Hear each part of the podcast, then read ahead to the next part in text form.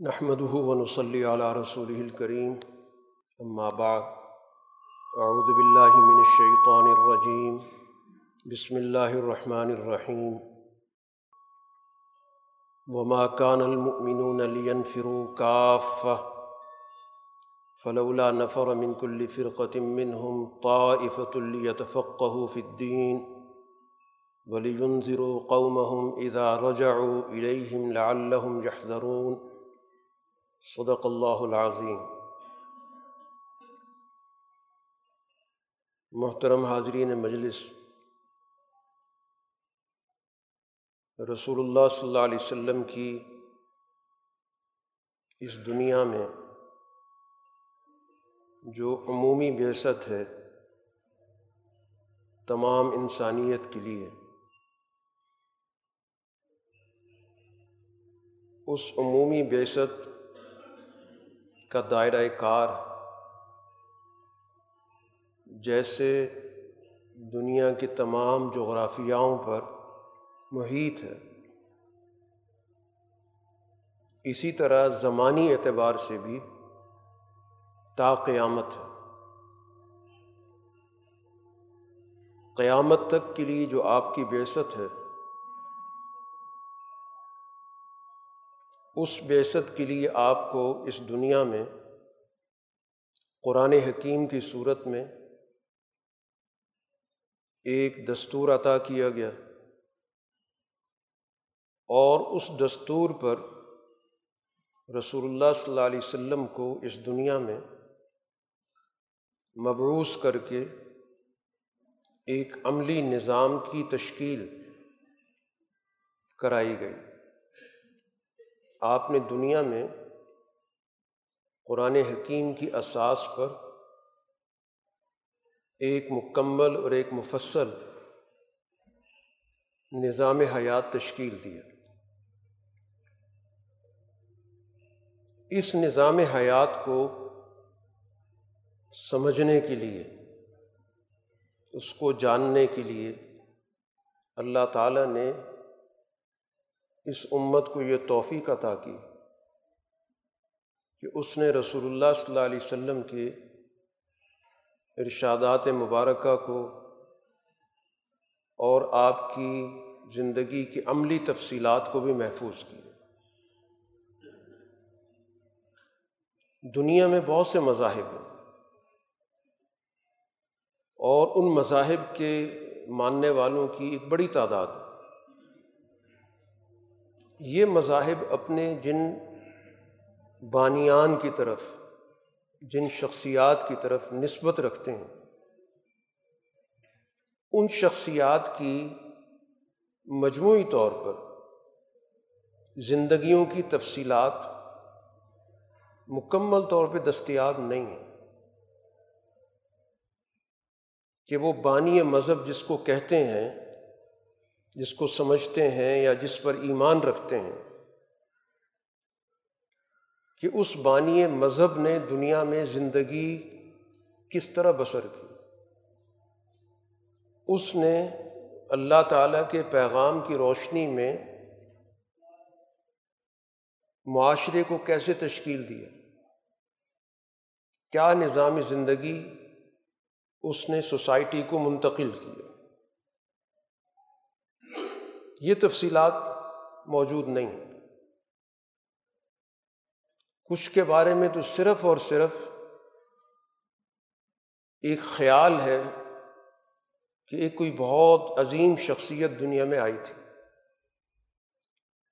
اور کچھ کی تفصیلات ہیں، لیکن ان تفصیلات میں بہت سارے پہلو موجود ہی نہیں ہیں۔ جن کے کچھ پہلو موجود ہیں، اس میں بھی ظاہر ہے کہ بہت ساری آرا ہیں کہ یہ معلومات کہاں تک مصدقہ ان تمام چیزوں میں رسول اللہ صلی اللہ علیہ وسلم کو یہ امتیاز حاصل ہے کہ آپ کی زندگی، آپ کی جد و جہد، آپ کی سوسائٹی کی تعمیر و تشکیل کے لیے دی گئی رہنمائی وہ اپنی تمام تر تفصیلات کے ساتھ محفوظ ہے۔ جس کا سب سے بڑا فائدہ یہ ہے کہ رہتی دنیا تک قرآن حکیم کو سمجھنے کے لیے، اس پر ایک عملی نظام تشکیل دینے کے لیے کسی قسم کی کوئی تشنگی نہیں کسی قسم کا کوئی ابہام نہیں لیکن اس قرآن حکیم سے اور اس پر رسول اللہ صلی اللہ علیہ وسلم کی تعلیم و تشریح سے واقفیت اسی صورت میں ہوگی جب ہمیں صحیح معنوں میں دین کی حقیقت سمجھ میں آئے گی۔ دین کیا ہے؟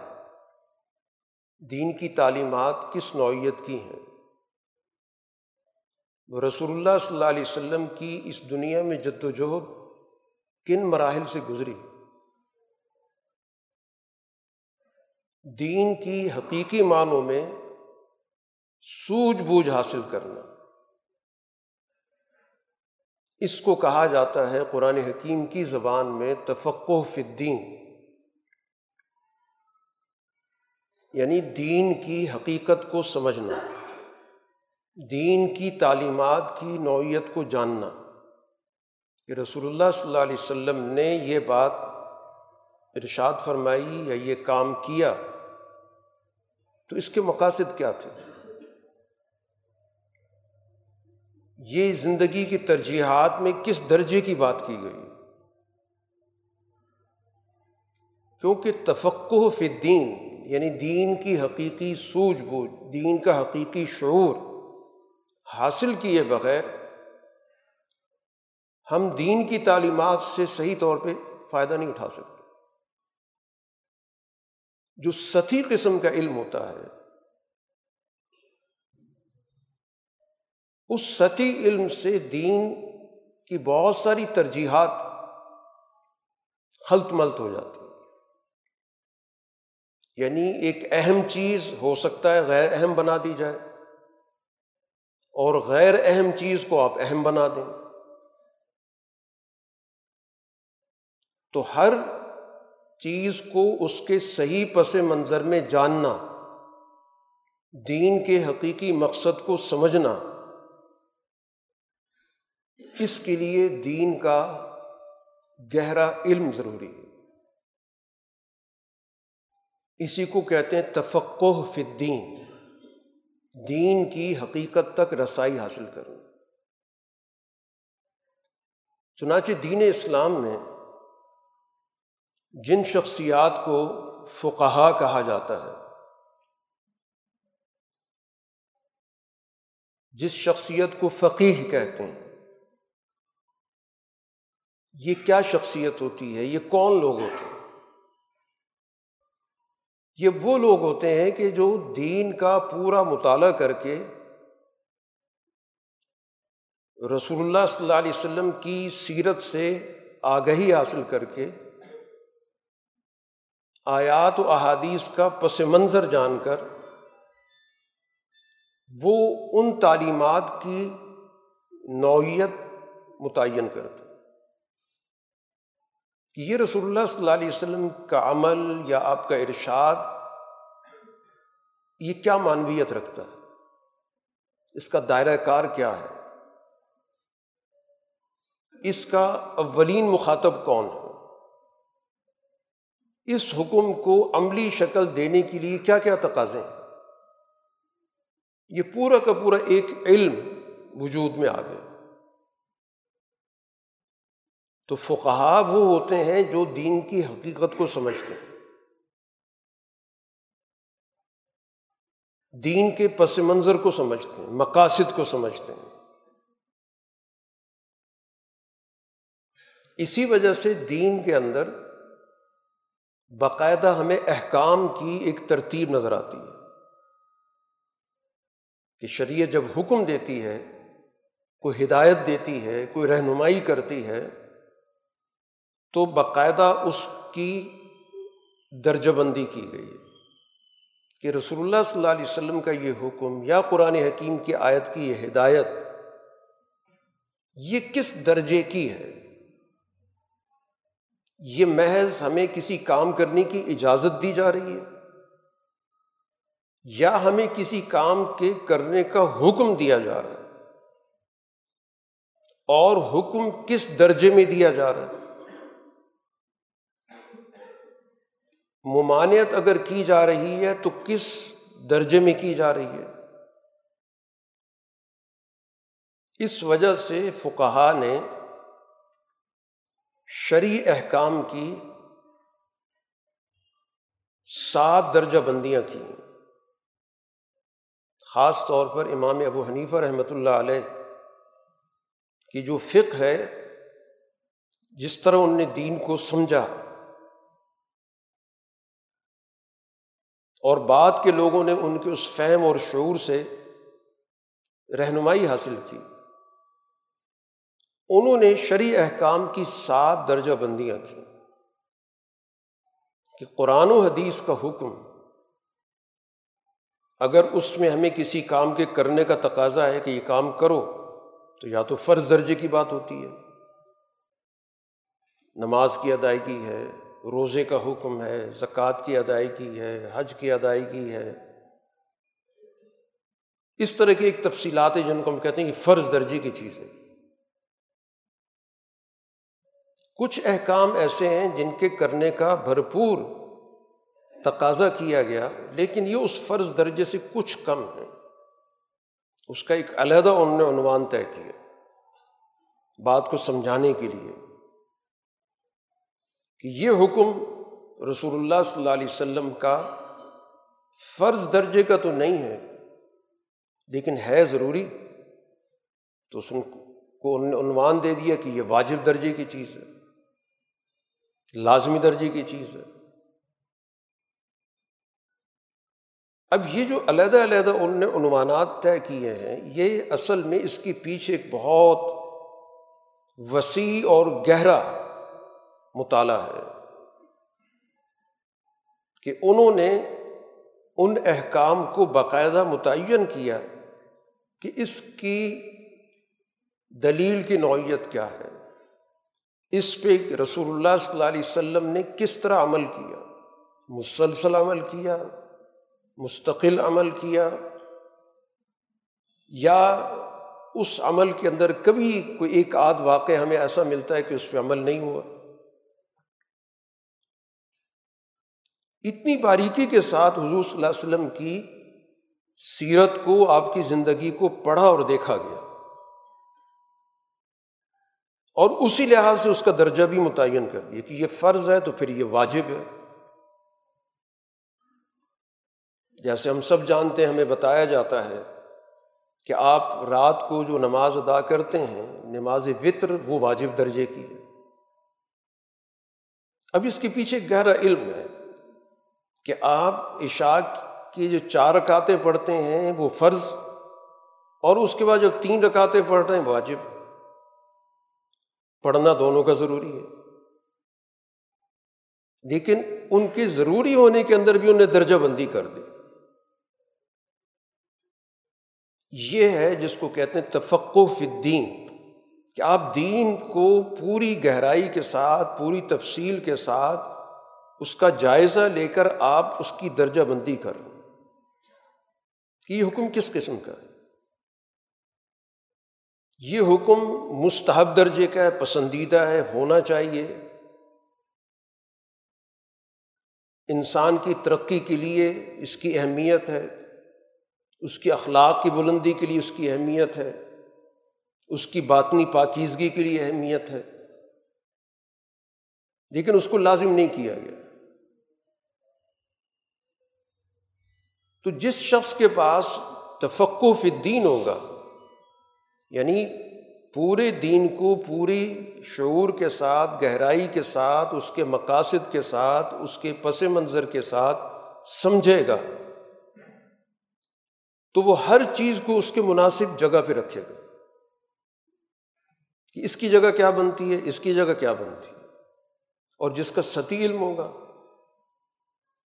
تو وہ سب کو برابر کر دے گا۔ اس کو کچھ نہیں پتہ چلے گا کہ اس کی حقیقت کیا ہے، اس کی اہمیت کیا ہے، اس کا درجہ کیا ہے۔ اس کی خلاف ورزی ہو جائے گی تو نتیجہ کیا نکلے گا۔ دوسری چیز کے اندر خلاف ورزی ہوگی تو اس کا نتیجہ کیا نکلے گا۔ تو یہ دین کا فہم، دین کا شعور، یہ در حقیقت افراد کی ترقی کے لیے ضروری ہوتا ہے۔ رسول اللہ صلی اللہ علیہ وسلم کی جو جماعت صحابہ ہے، صحبت کے حوالے سے تو تمام صحابہ برابر ہیں۔ جس کو بھی رسول اللہ صلی اللہ علیہ وسلم کی ایمان کی حالت میں صحبت حاصل ہو گئی، اس لحاظ سے تو سب برابر ہیں۔ لیکن ان میں درجہ بندی کس بنیاد پر ہے؟ مثلاً امت کے اندر حضرت ابو بکر صدیق رضی اللہ تعالیٰ عنہ کو ہم سب سے اعلیٰ مقام پہ سمجھتے ہیں۔ اور پھر اسی طرح دیگر خلفۂ راشدی عشر مبشرہ۔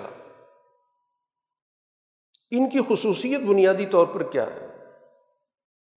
ان کی ایک اہم خصوصیت یہی تفقع فی الدین۔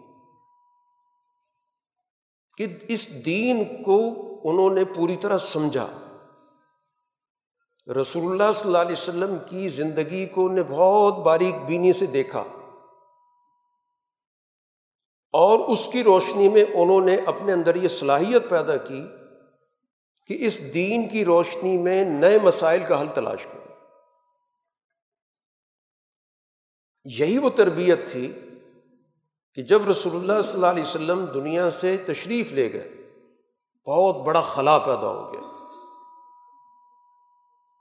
جس کو حقیقی معنی میں خلا کہتے ہیں۔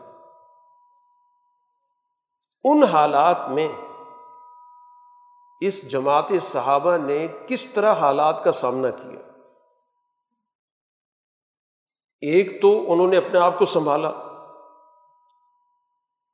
اور اس چلتے ہوئے معاشرے کو جو اللہ کے رسول نے قائم کیا تھا، اس کو مزید ترقیوں سے انہوں نے روشناس کرایا۔ اور پھر ان کے سامنے نئے نئے چیلنجز آئے، نئے نئے مسائل آئے۔ ان مسائل کو ان نے کیسے حل کیا؟ حالانکہ وہی کا دروازہ رسول اللہ صلی اللہ علیہ وسلم کے دنیا سے جانے کے ساتھ ہی بند ہو گیا۔ قرآن حکیم کی آیات طے ہو گئی کہ یہ آیات قرآن ہے اس میں اب کوئی اضافہ نہیں ہو سکتا۔ رسول اللہ صلی اللہ علیہ وسلم کی ارشادات کا باب بند ہو گیا۔ اب اس ذخیرے سے ہم نے نت نئے مسائل کا حل تلاش کرنا سوسائٹی پھیل چکی ہے۔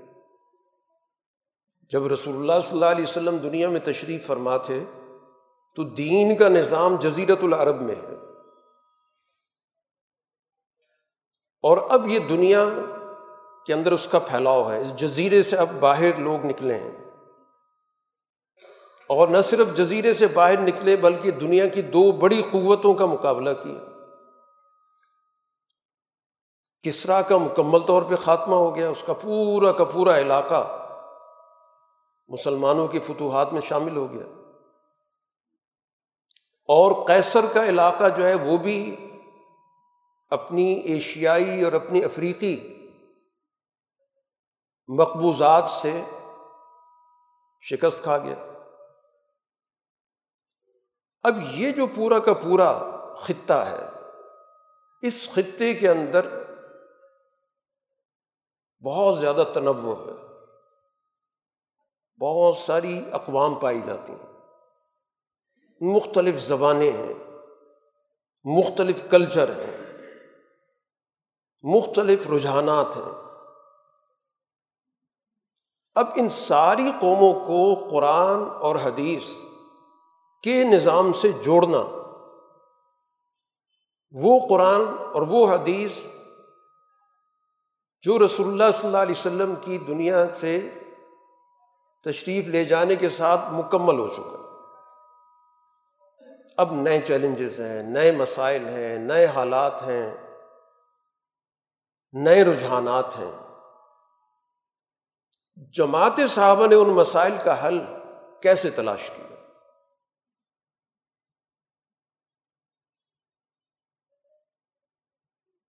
وہی در حقیقت بنیادی خصوصیت اور خوبی ہے جس کو ہم تفقع فی الدین کہتے ہیں۔ کہ ان نے قرآن اور حدیث کو پوری گہرائی کے ساتھ سمجھا۔ رسول اللہ صلی اللہ علیہ وسلم کی صحبت میں رہ کر انہوں نے اپنی صلاحیت کو سیکل کیا۔ رسول اللہ صلی اللہ علیہ وسلم کی صحبت میں رہ کر انہوں نے اپنے اندر مسائل کو حل کرنے کی صلاحیت پیدا کی۔ یہی صلاحیت تفقع فی الدین کہلاتی ہے۔ وہ روشنی ان کو حاصل ہو گئی کہ اس قرآن اور اس حدیث نبوی کی روشنی میں وہ نئے مسائل کے حل کو بڑی آسانی کے ساتھ اپنے سامنے رکھ رہے ہیں۔ وہ مسائل معاشی بھی ہیں، وہ تمدنی بھی ہیں، وہ سیاسی بھی ہیں، ان کا تعلق روزمرہ کی زندگی سے بھی ہے، قوموں کے باہمی تعلقات کے حوالے سے بھی ہے۔ بڑے ہی پرامن طریقے سے اور بڑی خوش اسلوبی سے ان مسائل کو حل کیا۔ اس قرآن و حدیث سے انہوں نے جو رہنمائی لی، یہی رہنمائی کہلاتی تفقع فی الدین۔ جو قرآن حکیم نے کہا کہ سارے لوگ تو ظاہر ہے کہ معاشرے میں ایک شعبے میں نہیں جا سکتے۔ کیونکہ جب کوئی تمدن بنتا ہے تو بہت سارے شعبے ہوتے ہیں۔ بہت سارے عملی تقاضے ہوتے ہیں۔ کچھ نے تجارت کو سنبھالنا ہوتا ہے، کچھ صنعت کی طرف جاتے ہیں۔ کوئی زراعت کو اختیار کرتے ہیں۔ مختلف شعبہ زندگی ہیں اور ہر شعبے کے اندر جانا ضروری ہے۔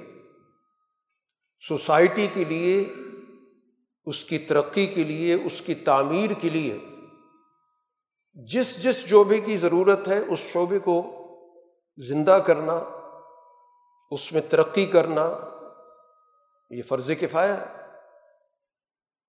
کہ ایک سال معاشرے کا ہر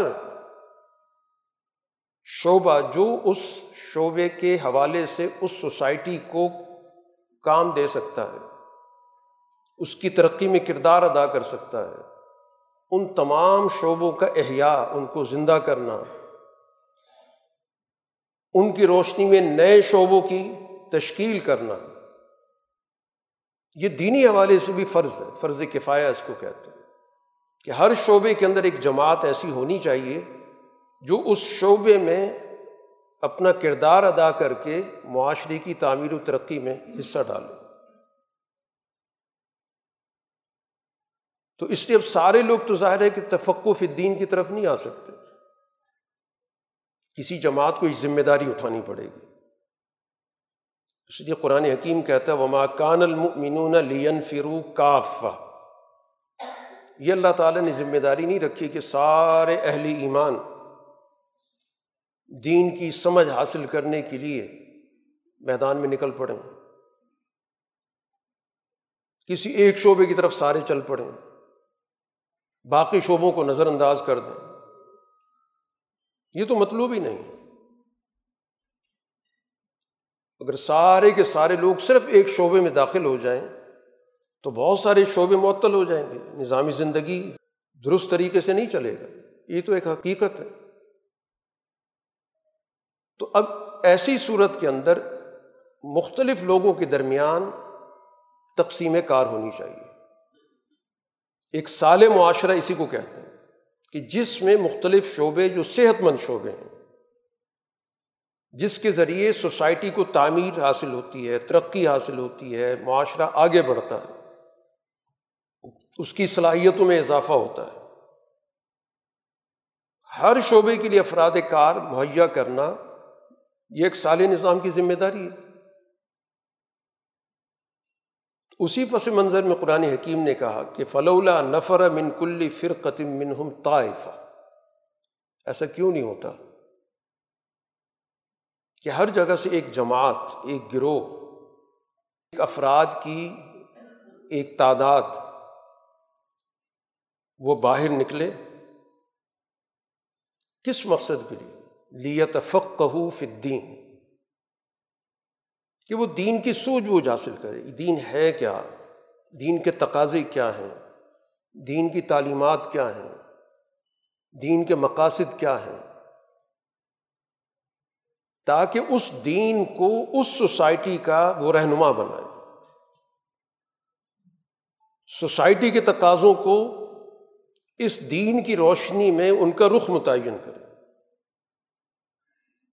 یہ اس جماعت کی ذمہ داری ہے۔ اب اس مقصد کے لیے دو بڑی بنیادی صلاحیتوں کا ہونا ضروری ہے۔ ایک صلاحیت تو یہ کہ حالات کا صحیح ادراک ہو۔ کہ حالات ہیں کیا؟ معاشرہ کہاں پہ کھڑا ہے؟ اس کی چیلنجز کیا ہیں؟ اس کو کیا مسائل درپیش ہیں؟ آج کی نوعیت کیا ہے؟ زمانہ کیا تقاضا کر رہا ہے؟ زمانے میں دباؤ کن چیزوں کا ہے؟ ان چیزوں کا جاننا سب سے زیادہ ضروری ہے۔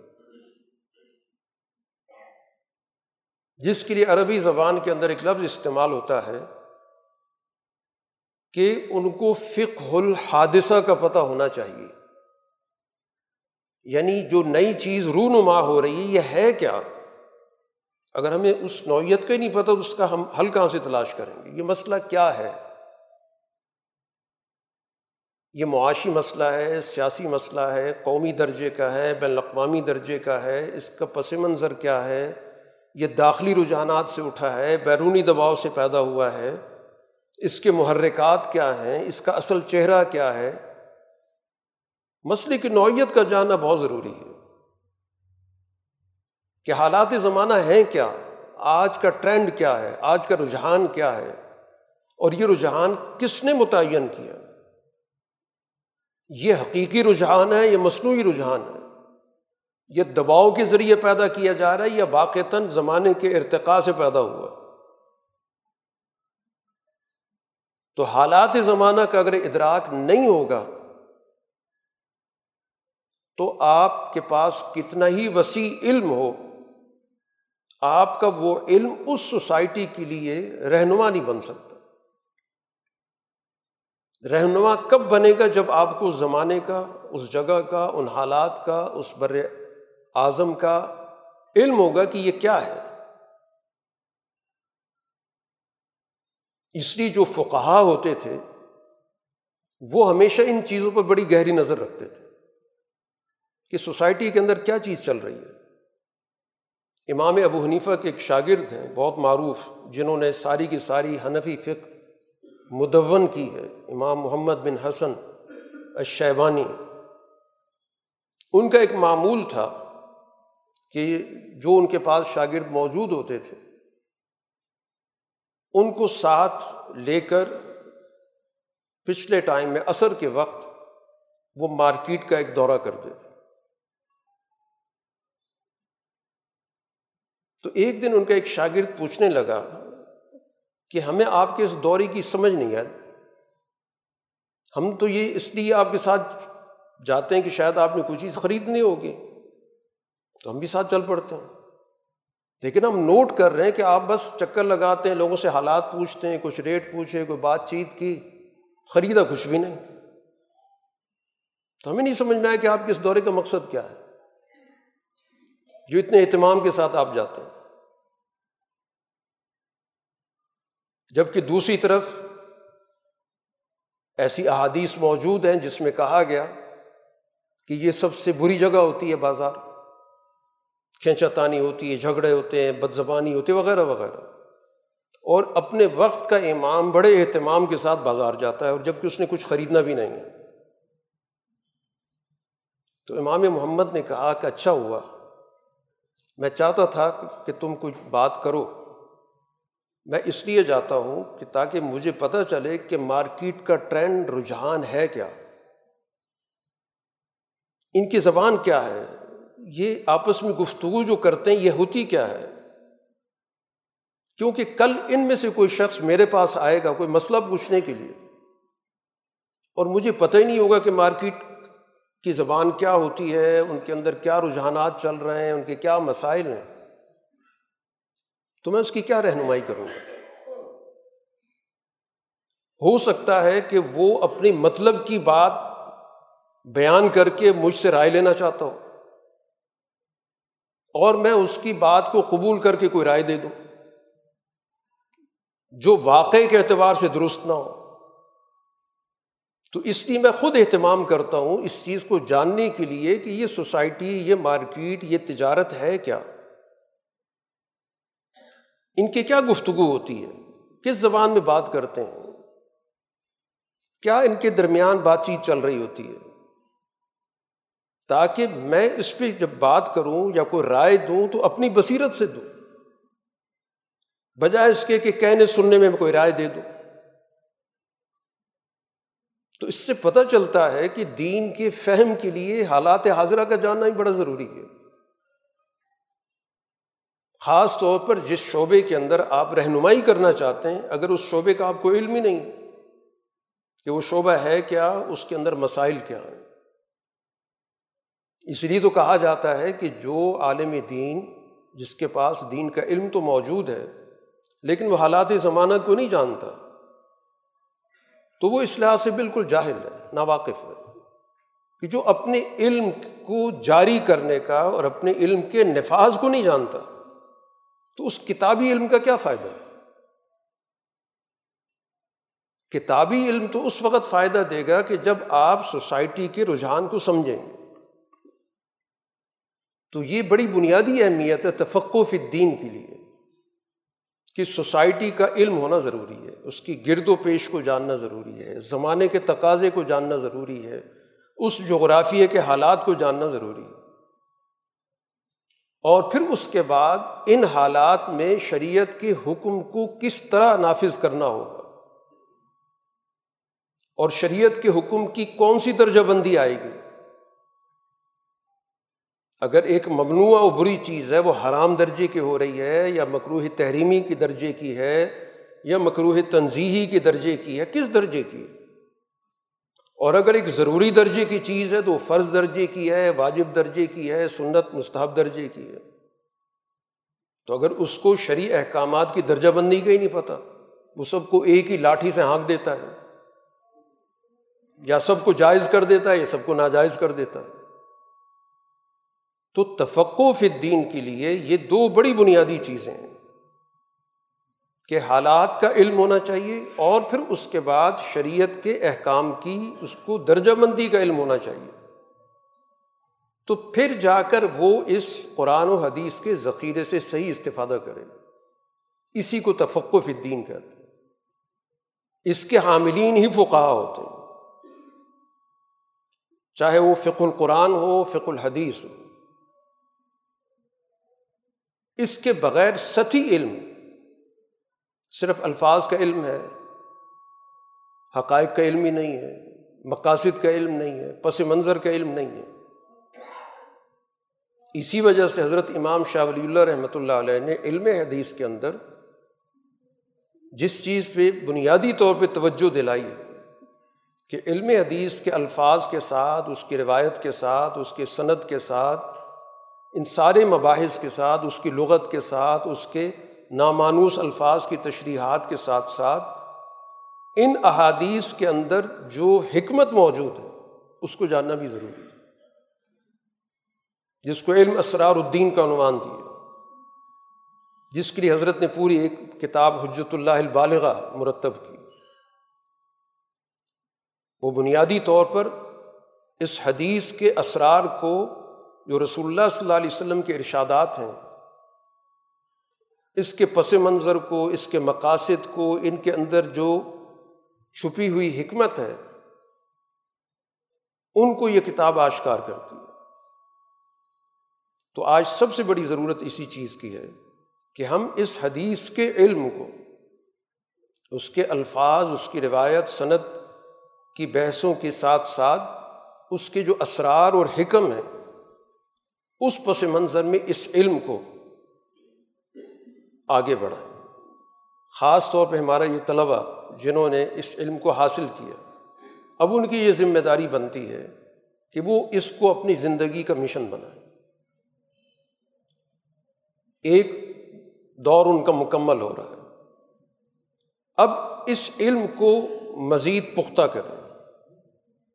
اس علم کو اب وہ ان معنوں میں عملی بنائیں کہ اس کی روشنی میں ہم نے سوسائٹی کا مطالعہ کرنا ہے، معاشرے کا مطالعہ کرنا ہے، حالات کا جائزہ لینا ہے، اس کے کھرے کھوٹے کو پہچاننا ہے، اور کوئی سوسائٹی کی کھوٹ کو دور کرنا ہے۔ اس قرآن و حدیث کی روشنی میں۔ اور خاص طور پر یہ پورا کا پورا ایک حدیث کا اس پہ نظام مرتب ہوا۔ بالخصوص حضرت امام شاہ ولی اللہ رحمۃ اللہ علیہ کی اس رہنمائی کی روشنی میں۔ اپنی زندگی اس پہ مرتب کرنی ہے، اپنی سوچ اس پہ مرتب کرنی ہے اور اس کو اپنی زندگی کا مقصد بنانا۔ اب یہ ان کی ذمہ داری بنتی ہے۔ تو یقیناً قرآن و حدیث کا یہ علم اگر تفقع کے ساتھ ہوگا، پوری سوجھ بوجھ کے ساتھ ہوگا، پورے مقاصد کے ساتھ ہوگا اور اس تاریخی تسلسل کے ساتھ ہوگا، تو یہ علم آج سوسائٹی کے مسائل کو حل کرنے کے لیے ہمیں ایک بنیادی کلید عطا کرتا۔ اللہ تعالیٰ سے دعا ہے کہ ہمارے ان نوجوانوں کو اللہ تعالیٰ اس راستے میں قبول کرے اور ان سے دین کے غلبے اور دین کی خدمت کا کام لے۔ واخر دعوانا الحمد للہ رب العالمین۔